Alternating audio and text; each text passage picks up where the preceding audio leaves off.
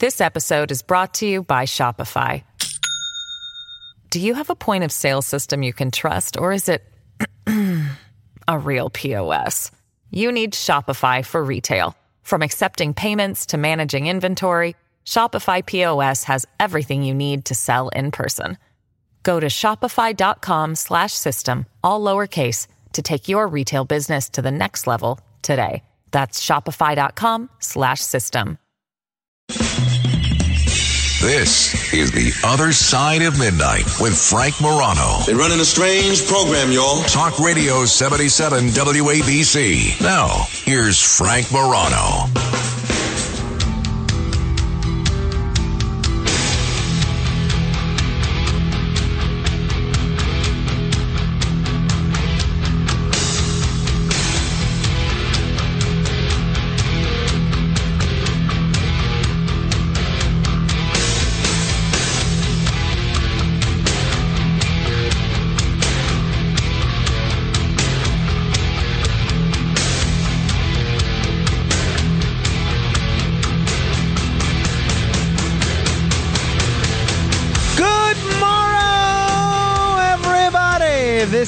Other side of midnight. I'm Frank Morano. Well, I always try to stay positive. I always try to be a little bit of an antidote to negativity, except for this portion of the show.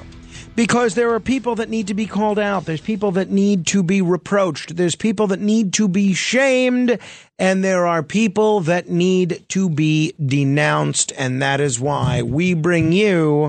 The Other Side of Midnight presents Denunciation. I must begin by denouncing Oklahoma City, Oklahoma. When it comes to fitness, not all cities are created equal. That's according to the 16th annual American College of Sports Medicine American Fitness Index, which ranks the country's 100 largest cities from most active and most fit to not the most. The top two fittest cities happen to border one another. For the sixth year in a row, Arlington, Virginia ranked first, while Washington, D.C. came in at number two. And yes, the least fit city in America is Oklahoma City, Oklahoma. Oklahoma City, get in gear. Oklahoma City, I do denounce you. I must denounce the makers of these contaminated eye drops that are that have blinded and killed Americans. These eye drops made in an Indian factory were tainted with an antibiotic resistant superbug and they slipped past the FDA. And evidently there was no testing, no inspections, and now these Americans are blind. So maybe you shouldn't take what the FDA has to say about aspartame to heart. Because what made this outbreak of people getting hurt, the eye drops are from EzriCare LLC and Delsam Pharma LLC. And they've been recalled after uh, the, these eye drops com- contributed to four deaths, 18 cases of vision loss, and scores of infections. And the particulars are horrific. I'll spare you the details of how these four people who were exposed to this bacteria died. It's very gruesome. But what made this outbreak possible is a gaping hole in the FDA's supervision of over the counter medications. And the, the over the counter medications have long been the agency's lowest priority because they assume that even if they don't work, they probably won't kill anyone. Well, they're wrong. So I'm also adding the FDA to this denunciation. So FDA, along with EzriCare and Delsam Pharma LLC, I do denounce you. Wyndham Hotels and Resorts makes travel possible for all. Whether it's the long haulers looking for a great cup of coffee, a roomier rest for the on a whim road trippers, or a place to make summer memories with the whole family. No matter who you are, where you're going, or why, with 24 trusted brands to choose from like La Quinta, Days Inn, and Super 8, your Wyndham is waiting. Get the lowest price at wyndhamhotels.com. Restrictions apply. Visit website for more details. This episode is brought to you by Shopify. Do you have a point of sale system you can trust, or is it a real POS? You need Shopify for retail. From accepting payments to managing inventory, Shopify POS has everything you need to sell in person. Go to shopify.com slash system, all lowercase, to take your retail business to the next level today. That's shopify.com slash system. I must announce Eli or Ellie Weinstein. His fir- formal first name is Eliyahu El Eli Weinstein. He is quite a character. Quite a character. He is a New Jersey con man with a very poor reputation. And he happens to be well connected, but he is a bad guy. Bad guy. He first got into trouble more than a decade ago after he got caught in a $200 million Ponzi scheme involving a portfolio of fake real estate investment land deals that targeted members of the very tight knit Orthodox Jewish community. And then, while out on bail awaiting trial 10 years ago, this former used car salesman from Lakewood was then charged uh, in a new con game. So, federal authorities said in that second case, again, this is a con he started while he's on trial for the first case. In the second case, he duped an investor in a $6.7 million scam involving claims that he had the inside track on hard to get shares of the Facebook IPO. He pleaded guilty to both charges and he was sentenced in December of 2014 to 24 years in prison. Now, he would remain there until January of 2021. He's a very well connected guy in the Orthodox Jewish community, somebody that's also very popular in the Orthodox Jewish community and has a lot of supporters in that community and a lot of donors in that community is Donald Trump. So, what happened in January of 2021? Donald Trump, because some donors and people that he's close with advocated for this guy, he commuted this guy's sentence to time served and immediately freed him. But not long after he was released, Weinstein began orchestrating yet another Ponzi scheme. And now he has been once again charged with fraud. And he's actually caught on tape saying, I finagled and ponzied and lied to people to cover us.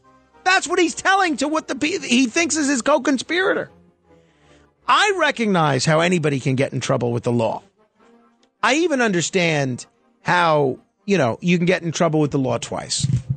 But if you get literally a get out of jail free card because some people that you're friendly with happen to be friendly with President Trump or have given him money or whatever the case may be, don't you think that you would lead, you would keep your nose clean?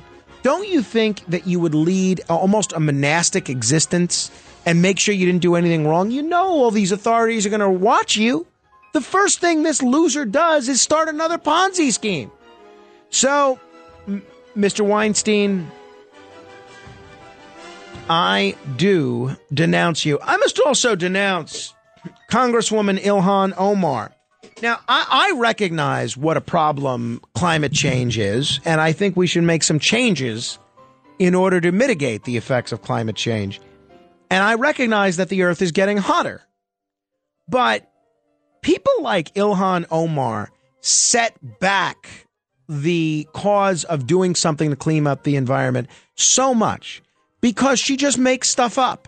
And then it, when you see the ridiculous things that she says, it becomes easy to dismiss everything that everybody is saying about the climate and the environment. Well, Congressman Ilhan Omar claimed on Monday that it was the hottest day on earth in 120,000 years.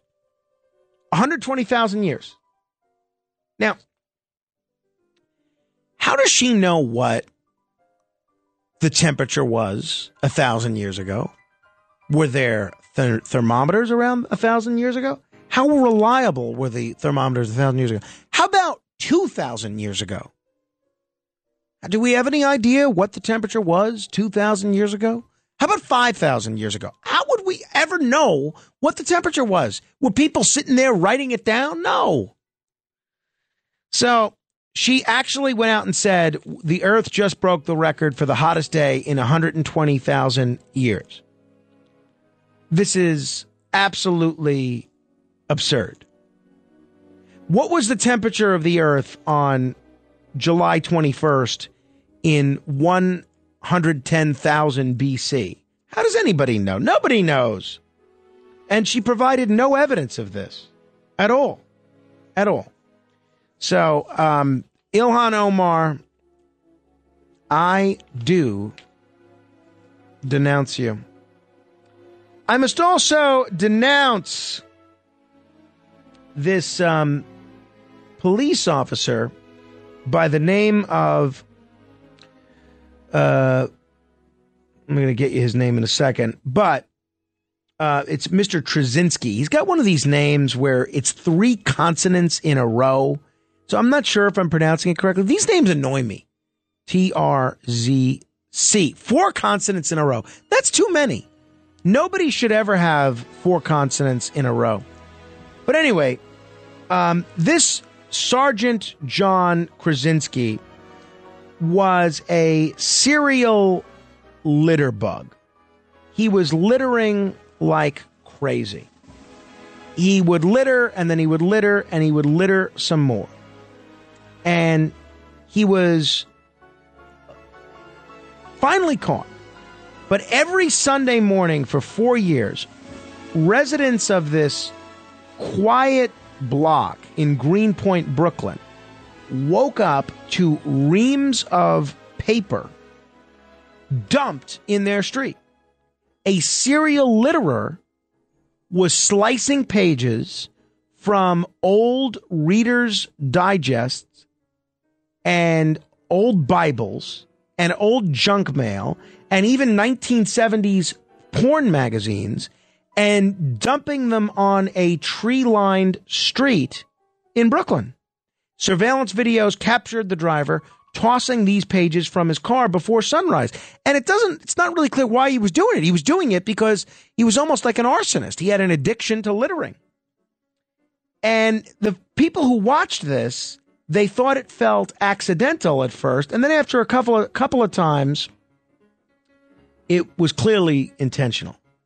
And the one guy, Dylan Kraus, who moved to the block last year, he described hundreds, maybe thousands of pages that covered sections of the street. So in April, the serial litterer was finally identified to residents as NYPD Sergeant John Trzcinski. He'd grown up on the block in a family home. And uh, there was, obviously, as you might expect, there was an NYPD probe, and it resulted in discipline for Mr. Trzcinski. What do you think the punishment was? Well, according to public records, he was not fined. He was not issued a summons by the sanitation department, which can run thousands of dollars. His punishment was he lost one vacation day. One vacation day for littering like crazy. Come on. Come on. This is a total slap on the wrist. There were years, years of residents of this block complaining about this. There was a stakeout by a private security firm. They had to involve the NYPD internal affairs investigator. Why did he do this? Why? It's a big mystery. But this punishment stinks. You're going to tell me this guy loses one vacation day for this? No, no, no. This guy should have to pay a hefty fine. I just got fined $50 for putting out my garbage too early. This guy's not even getting that? Give me a break. Give me a break. Sergeant John Trzcinski, I do denounce you. I must also denounce Jasmine Paez. Jasmine Paez is truly a despicable human being. And if there is a hell, I have no doubt that when Ms. Paez meets her maker, she will be there hastily. She has been arrested because she tried to use a parody service to rent a hitman to kill her toddler son. She solicited an assassin through the fake website rentahitman.com to take out her three year old before Thursday. She submitted pictures of her little boy and the exact location he was going to be. First of all, how dumb do you have to be to go to a website, rentahitman.com, and think that you're actually going to get a legitimate hitman? And then how evil do you have to be to try to have your own son killed? How super evil do you have to be to try to kill any innocent three year old? So, investigators posing as the for hire killer spoke with her to flesh out her demented plan. And this very evil mother agreed to hand over $3,000 for her son's murder. After matching her IP address to her home and speaking with the child's grandmother, who verified that the intended target was this woman's child, authorities swooped in to arrest her. She's been charged with first degree solicitation of murder and third degree using a communications device for unlawful use. I am willing to cut a lot of 18 year olds slack for making mistakes. I made a lot of mistakes when I was 18. I did a lot of things that I wish I could take back. But to, I tell you what, I can't imagine any excuse that makes it even remotely understandable to try to have a three year old, let alone your own son, murdered. So I do denounce you. I must also denounce Detroit Police Commissioner Brian Ferguson. Brian Ferguson is the uh, police commissioner, and he got caught with a prostitute. Got caught with a prostitute. And look, that can happen. People make mistakes. But what he did, when he is first, the first thing he did was when he got caught with the police officer, he was only paying her $5 or excuse me, $10. But when he got caught with the prostitute and the police officers asked if um, they asked what was going on here, he got caught. He asked the officers if they could help him out. So this was the chair of the D- Detroit Police Oversight Board. He had represented District 1 for the Detroit Police Bo- uh, Board of Commissioners. And he asked the cops if they could help him out. And then when these cops did the right thing and arrested him, he, he tried to lie about this whole thing and cover it up. I mean, this strikes me as just an awful choice to be in any leadership position. And uh, I'm glad that he's resigned. He said that it was a big un- misunderstanding and that he has nothing to hide. He claimed the woman, who he did not know, hopped into his truck and just pulled up right on him. Hmm. So he's been issued a misdemeanor citation for indecent or obscene conduct involving sex. I'm not big into prosecuting prostitution. I I kind of think we we need to probably move to the point where prostitution is decriminalized. I, I know we've had that discussion before.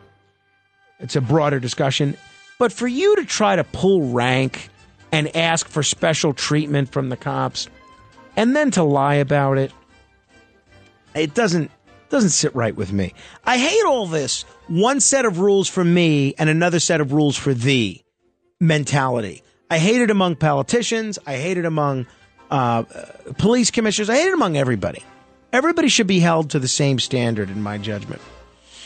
I must denounce the the service BetterHelp. Are you familiar with BetterHelp? They do a lot of advertising. Hopefully, they're not advertising in any of our stations, but I've heard nothing but bad things about them. I, recently, somebody told me about a, a they were using this service to see a therapist, and they were they had a problem with their funding and they just immediately cut you off. There's no warning, there's no grace period, there's no ability to text your therapist and say, "Hey, I'm sorry, I can't make our scheduled session." But now they have had to pay $7.8 million to users of this service as part of a, a settlement that they reached with the Federal Trade Commission because they shared their own consumers' health data with companies like Facebook and Snapchat for advertising purposes. So here these people are using BetterHelp for counseling services and therapy services. And instead of keeping these people's trust, they're selling their data and their private health information for money to other businesses. This is reprehensible. Shame on BetterHelp. BetterHelp, I do denounce you. I don't remember if it was last week or the week before where I was denouncing these people that were burning the Quran. I think that's terrible. Nobody should burn the Quran. But I must also denounce the people who stormed the Swedish embassy in Iraq. These Iraqi protesters were angry over the burning of copies of the Quran in Sweden, so they stormed the Swedish embassy in central Baghdad, scaled the walls of the compound, and set it on fire. Now, how's that for an overreaction? They're upset that people are burning the Quran, which I get. So your reaction is to actually set fire to an embassy? You want to talk about a disproportionate reaction? You know, Debbie Schlussel is going to join us in a minute. She she speaks a lot about the Middle East and Israel. Every conflict that Israel's been involved in in its 75 year history, whenever there's any sort of a conflict, doesn't matter if people are throwing rocks or people are firing rockets at Israel. What do you always hear? You always hear the argument of proportionate response. Proportionate real, uh, response. Oh, they were just firing a couple of toy rockets. They shouldn't have killed all those terrorists. That was terrible. Well, why is no one mentioning the disproportionate response, other than me, of these protesters? I understand you're upset that they burned Qurans. It's a terrible thing. Nobody should do that. But for you to set fire to an embassy where people are actually working in, I mean, this is just reprehensible reprehensible. And um, these demonstrators are carrying around like they're waving flags and sh- and signs while they're setting fire to this embassy. Like it, they're they're proud of this because they are. The burning of the embassy was called for by supporters of Muqtada al Sadr, who is, uh, you know, pretty extreme on the extreme end of things. And finally, I must denounce Pastor Gregory Neal, a New Hampshire executive pastor who stole $130,000 from his own church to pay off gambling debts and make purchases. I find this totally reprehensible. You know, I like to play craps as much as the next guy, maybe a little blackjack, some video poker now and again, occasional baccarat, but I would never get into the kind of debt that you need to actually steal. This guy not only got into a, an incredibly irresponsible amount of debt. Okay, that happens. People have problems. But then he stole, but he didn't just steal from strangers. He stole from the congregants of his own church, people who trusted him, people who looked to him for guidance, people who um, you know, probably thought that he was going to do the right thing in terms of shepherding this money. I mean, I think if you steal from the church, it's a really reprehensible thing. So, Pastor Gregory Neal, I do denounce you. All right. That slams the lid on denunciations.